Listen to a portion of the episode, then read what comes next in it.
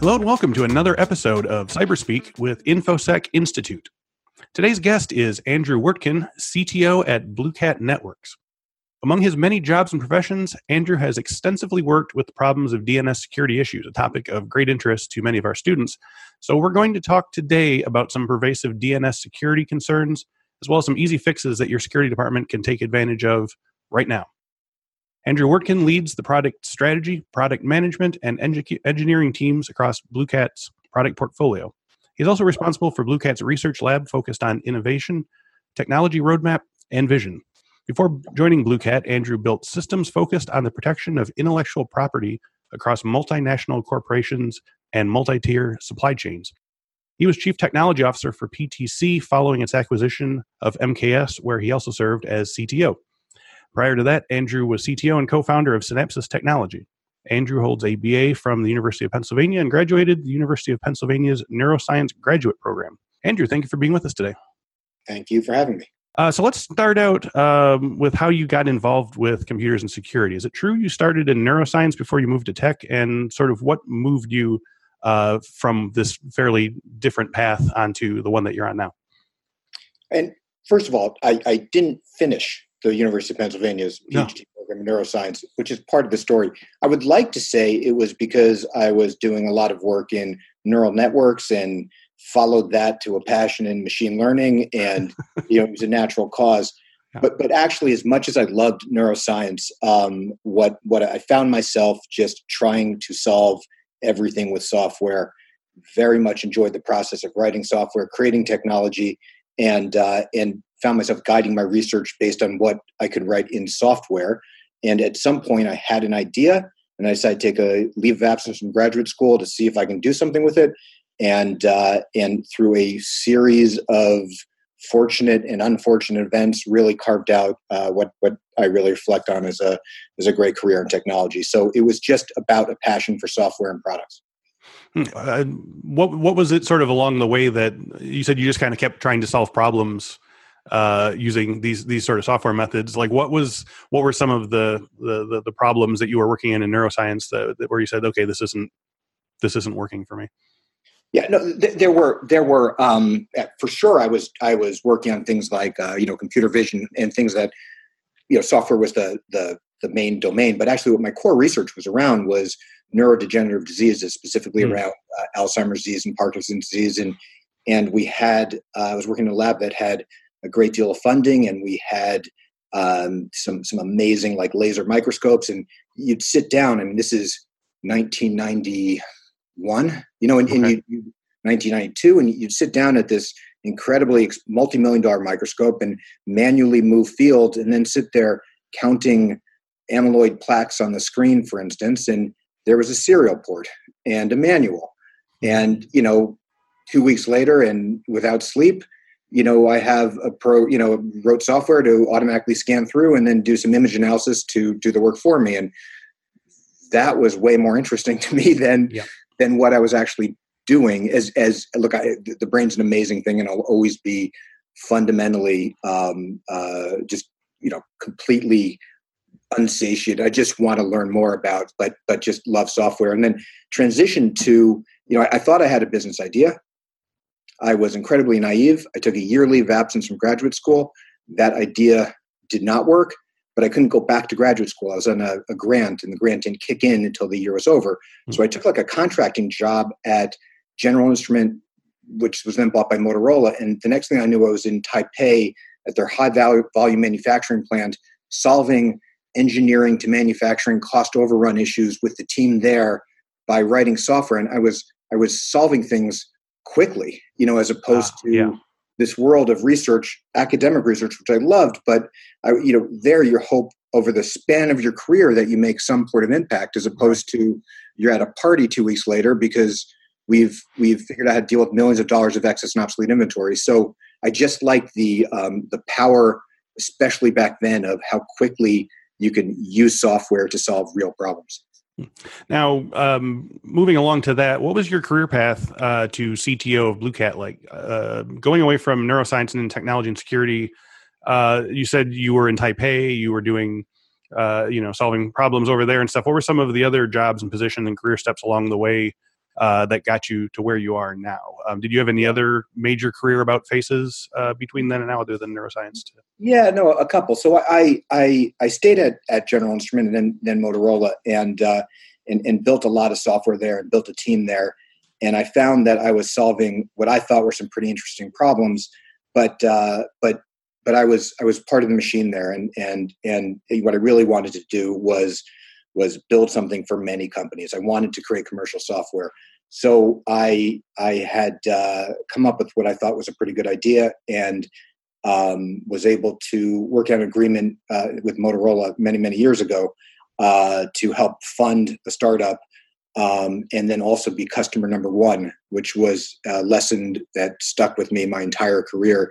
You know, ensuring that you're building technology for for somebody, for a real user. That that you you've a you know today we call it lean startup but you know someone to continually test hypotheses with and and hopefully many companies to continually test hypotheses with as opposed to assuming you're right. And uh, and so so i ended up building a, um, a company that sold software to help customers mitigate the risks doing a whole lot of math around a lot of environmental laws that were creeping into electronics like end of life vehicle and the restriction of hazardous substances, getting lead and hexchrome and cadmium and other substances of concern out of the supply chain, which is a, a fairly difficult thing to do, especially in electronics, because most OEMs, most companies don't build their own products. Their different components are built all around the world, and, and that led to um, you know extending that to things like uh, carbon footprint analysis and, and some other ways to analyze the supply chain um, I ended up selling that company to to this company PTC in uh, 2008ish, and um, and then and then ended up working with this other company that you mentioned, my bio MKS, um, who was again focused very heavily on um, uh, product manufacturers driving innovation via software. There's a major change in the amount of software engineers versus mechanical or electronic engineers hired at at uh, at companies from it, it's, it's Marc Andreessen's software eating the world. I mean, when automotive suppliers hire twenty thousand software engineers and and no more mechanical and electric you know electronic engineers, you get you get a very a change in a dynamic and and uh, and so I joined a company where very much focused on that. That company was also acquired by PTC, so that point I became its its uh, its CTO. When I was at PTC the second time, I was always focused on building complex software to manage engineering processes and very focused on the protection of uh, intellectual property and especially across uh, global uh, you know geographical boundaries and across supply chains. And uh, but the second time i was at ptc as their cto i was i was you know as the cto of a public software company i had access to and the ability to have some great conversations with the ctos of our customers, the John Deeres of the world and the Airbuses of the world, and and understanding where they're trying to invest and where they were putting their their R and D, and uh, and and a lot of that was in, in what we call today industrial IoT. Back then, it was just their product strategy, but it was you know John Deere moving from selling tractors to selling high tech agricultural farming solutions that that uh, where where you know tractors are autonomous and they're constantly measuring soil quality and and you know ultimately uh, John Deere wants to sell crop yield, not tractors, and that requires bridging my enterprise with things I might not even own anymore. These tractors are IP connected; they're streaming data back. Who owns that data? How do we secure it? We can do over-the-air firmware updates and what that sort of that's my sort of break into this world I'm in now. But it's it's you know as i talked to these companies they were struggling certainly on the r&d side and lots of opportunity on the r&d side. But the other area they were struggling heavily was um, you know my my uh, the boundaries of my network of what's my company and what's the internet or what's my company and what's my customers networks are starting to dissolve. They're starting to change. Mm. and so how do i think about security now? Um, how do i bridge you know it and ot how do i how do i um, uh, you know continue to participate with the product I sold a customer in in a way where I can continue to gain you know intelligence about how it's being used, what it's doing, so that I can build better data driven strategies and provide better solutions to my customers. But how do I leverage IT? How do I leverage my network, my technology to do that? And uh, really start deep diving down in that. uh, the the you know somewhere along the lines um, the uh, the CEO of Blue Cat, who is uh, a former colleague of mine. We worked together and sold this company MKS together.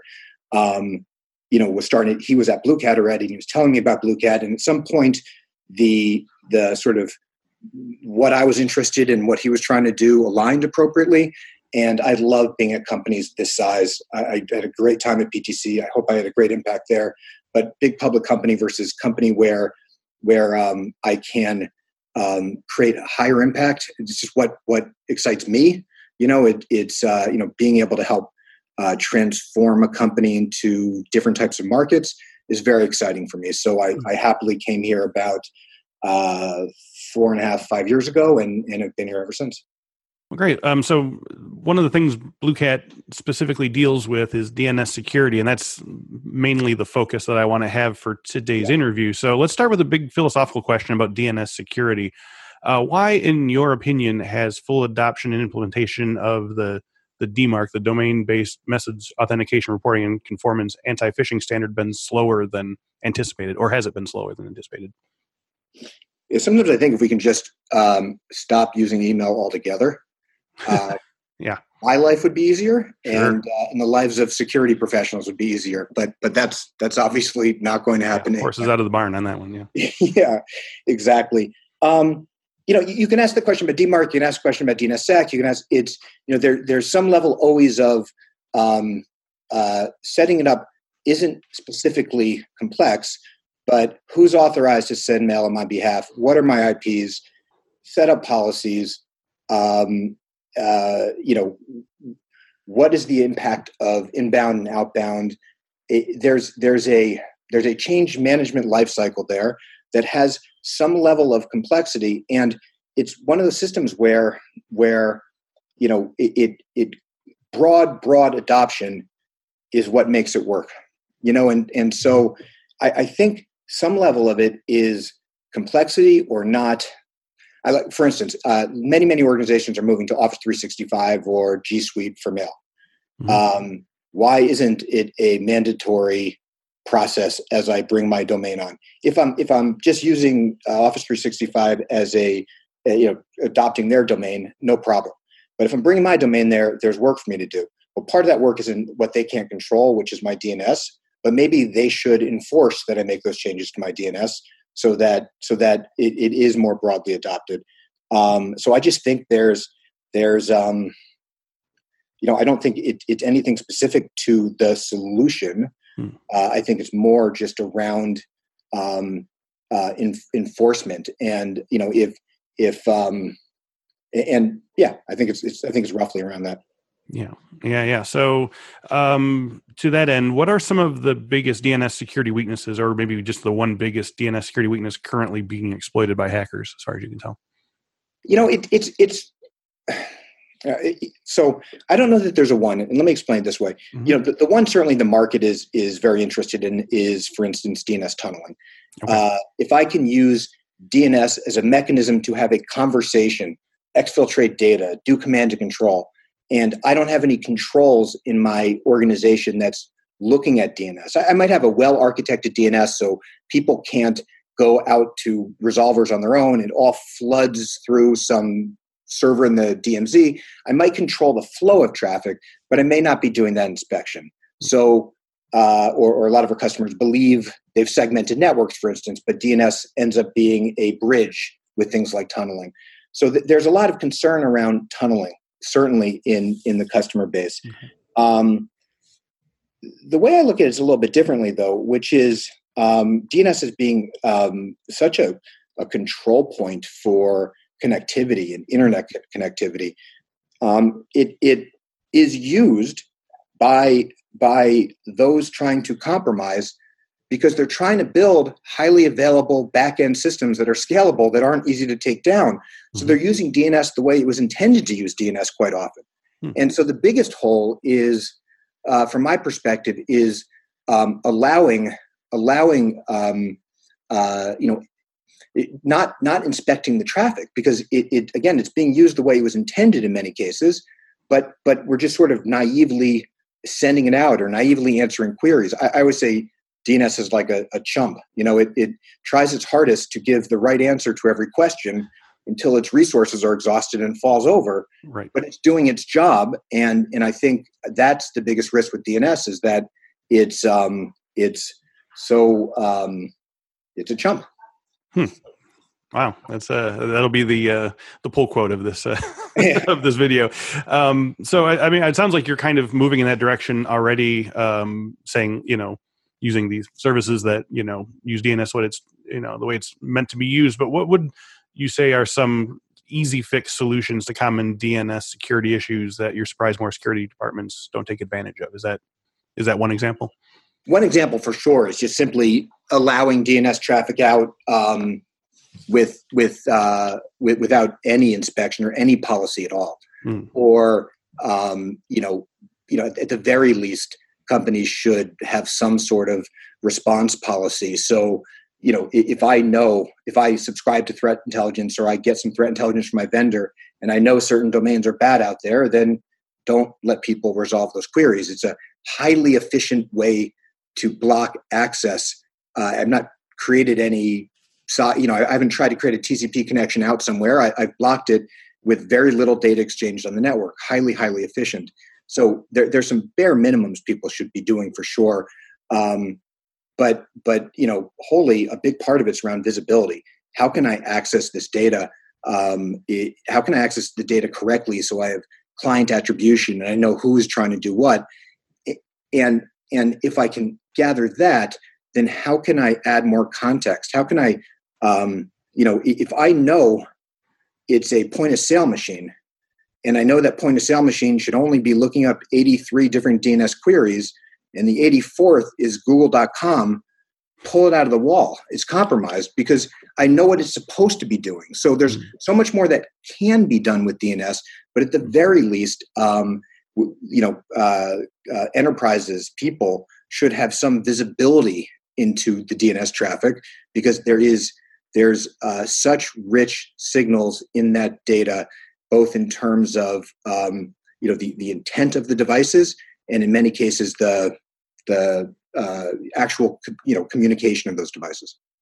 Okay, so um, let's sort of move one level up and sort of talk about general strategies for your organization. Say you're an organization uh, that you know worst case scenario has just been hit by one or a series of DOS or DDoS attacks, and you realize that your DNS security strategy is severely lacking. So, what are some rudimentary solutions you can implement immediately for low cost and quick implementation that would let you until you can harden your DNS strategy? What would something you could do today that would uh, you know inc- increase your security strength until you can sort of build it up in a in a larger way?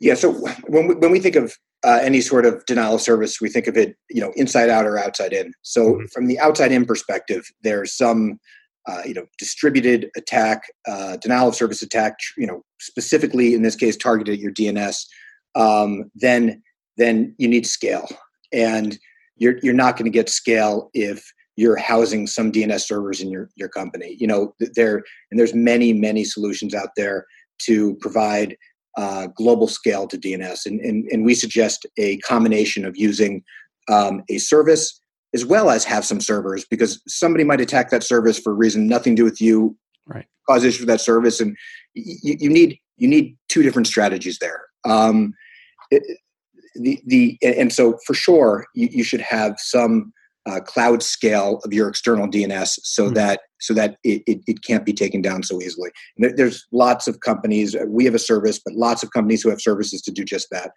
Um, the the the more interesting one, at least from our perspective, is the inside out one, which is okay. um, either either to take you down or because some devices on your network got infected with I don't know, like the, was a good example of it a couple years ago. And so now unwittingly, you are participating in a DDoS attack on somebody else because something, some malware has been installed on one of your devices that's generating a ton of DNS queries. One, you don't want to be unwittingly um, part of that attack, but two, eventually that's going to take down your external recursor. Like eventually, you're not going to be able to send DNS queries out anymore, so it's going to harm your company.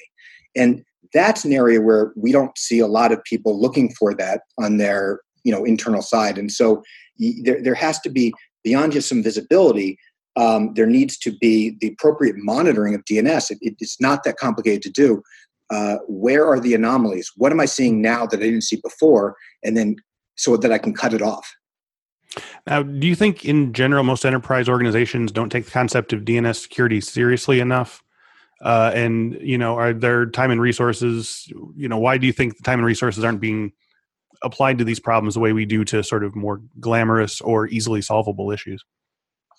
Um, well, I think I think one of it, um, and it's one of the ways I look at this market. I mean, we're we're, we're a DNS company. That's what we do.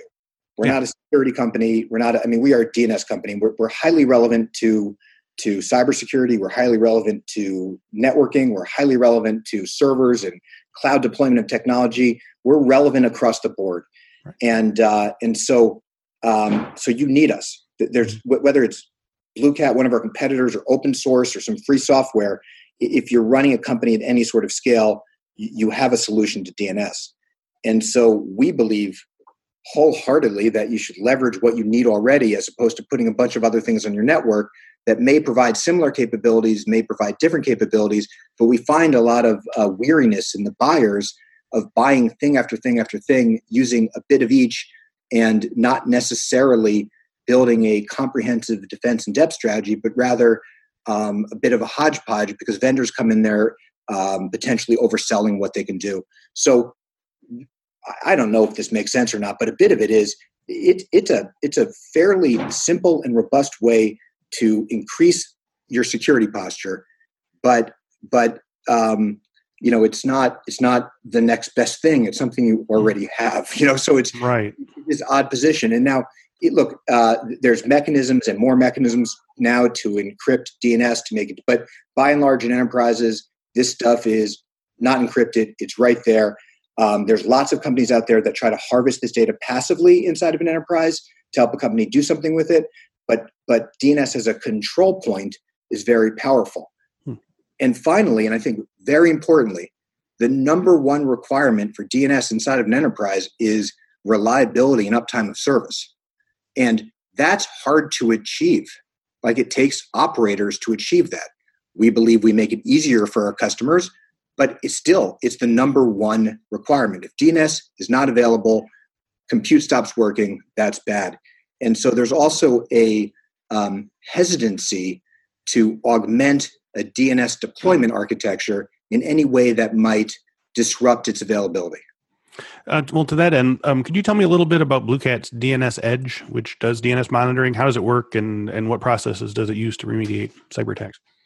Yeah, so our, our, our edge product is um, is, is really it, it's all about the first hop. I mean, we, we believe we believe there's a lot of value that we can achieve uh, the closer we are to clients, and so um, as that first hop in the DNS chain, um, we we can one harvest all that data and harvest it in a way where we naturally have client attribution so that uh, that we can look for anomalies per per device as opposed to you know in, in a fire hose of dns data. So get it closer to the client so that we can put policies around things like networks or types of devices so edge is a product that is a um, it's a it's a highly innovative dns server that's able to um, uh, process rules around the query stream coming through it so that we can look for identify uh, specific types of, of,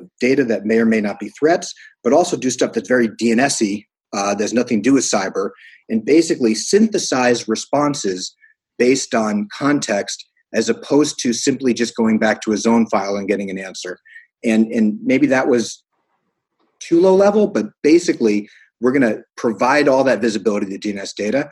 We'll make sure I don't care if there's trillions of queries or billions of queries. We'll make all that data available and then we have a platform where we're doing the appropriate analytics on that data so that we can um, generate the value around cyber. And then also we can deploy policies, and, and, uh, and those policies are critical to make DNS as a control point inside that network as well.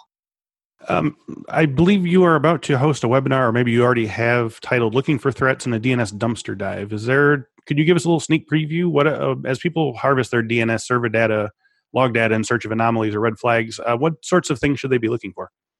Yeah, you know, it's it's part part of what we're trying to solve for with DNS Edge was uh, we have a lot of customers or companies I know that dump all of their data in their SIEM or somewhere. They're they're trying to harvest the DNS data today, and they get overwhelmed because there's a ton of it, and mm-hmm. most of it looks fine. So how do I start? And and so this will be the first in a series of webinars, and this one probably is going to be the most rudimentary. In other words, this one's more of a scatter. Here's the different places start looking, and we go through some basic concepts like, you know, um, DNS query types and and what are normal query types and what are abnormal query types, especially in the context. Like why are why are these devices on on on networks that are provisioned for end user clients looking up MX records? They're not mail senders.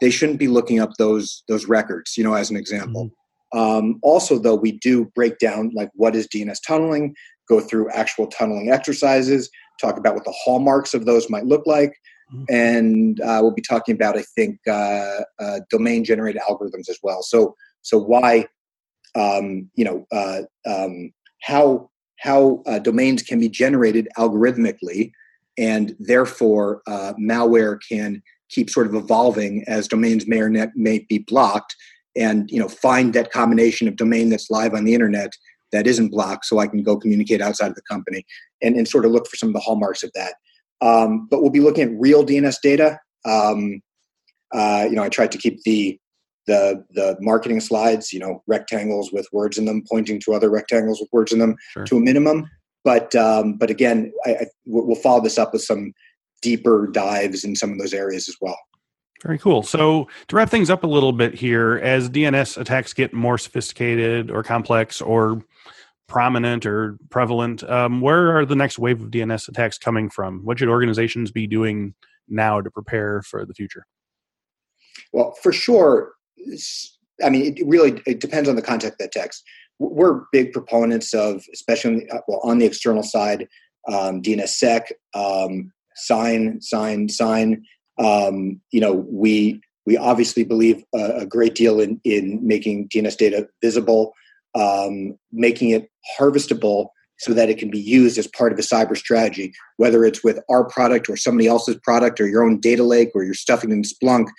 This stuff is important to look at hmm. and and uh, and start modeling for anomalies. Um, you know, I, I a average end user compute device does uh, 2,300 queries per day, and over a month looks at 3,000 different Q names. The the it's not hard to spot anomalies if you have access to the data.